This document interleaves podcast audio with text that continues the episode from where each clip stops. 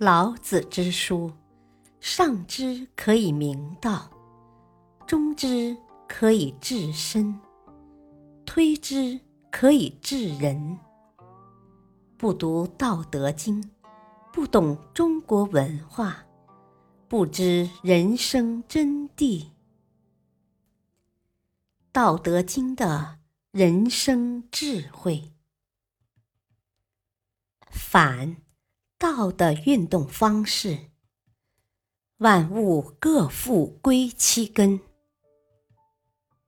现代社会的特点是变化多端，很多人觉得求新求变代表着社会的进步。无论是生活方式还是服饰装扮，越是怪异，越是新潮。实际上，求新求变是一种非常可怕的观念。所以，老子在《道德经》第十六章才会讲这样一句话：“万物并作，无以观复。”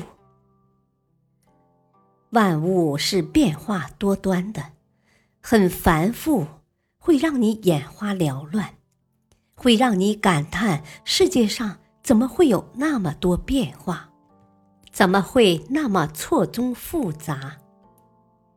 但是老子说：“无以观复。”意思是说，不要急，你仔细看就会发现，所有的东西最后都会回归原点。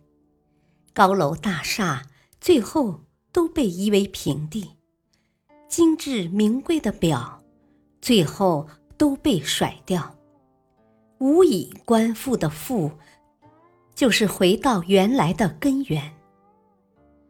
老子接着又说：“夫物芸芸，各复归其根。芸芸就是繁多，是说宇宙万物最后都是复归其根，统统回归到它原来的起点，那就是根本。所以叫做根源，叫做复回原点。”宇宙万物不停的运动，可是它们是怎样运动的呢？老子说，是从一种叫做恍惚的状态，经过一系列漫长的变化，最后又复归到原先恍惚的状态。这就叫做出自混沌，复归混沌。所以。老子在《道德经》第二十八章讲了四个字，叫做“复归于朴”。我们今天常常讲“返璞归真”，就是说万物刚开始都是从朴的状态发散出去，从混沌中发散开来，但不管如何产生变化，最后又回到原始的状态。即混沌的状态，人之将生，是慢慢从混沌中逐渐开启秉性和智慧的；人之将死，又开始慢慢迷糊了，最后昏昏沉沉，反反复复，就表示要回去了。我们也常常讲，人从泥土中来。又回泥土中去，所以人根本不用怕死，本来就是回到自己的老家去，还怕什么呢？万物都没有选择的意愿，它是不得不如此的，因为万物根本就是道所生，道所复，所以道始终不会离开你。你也终生离不开他。即使你到临终，也没有办法死而离道。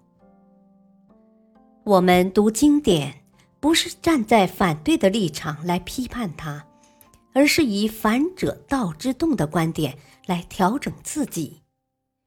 毕竟古圣先贤离我们很久远了，可是。这当中，我们越走越急，越走越反，不晓得反到哪里去了。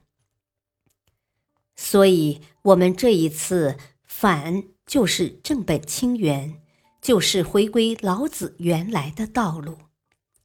这样读《道德经》才有用，才可以通过阅读调整自己的身心。感谢收听，下期播讲：道不弱就不能反。敬请收听，再会。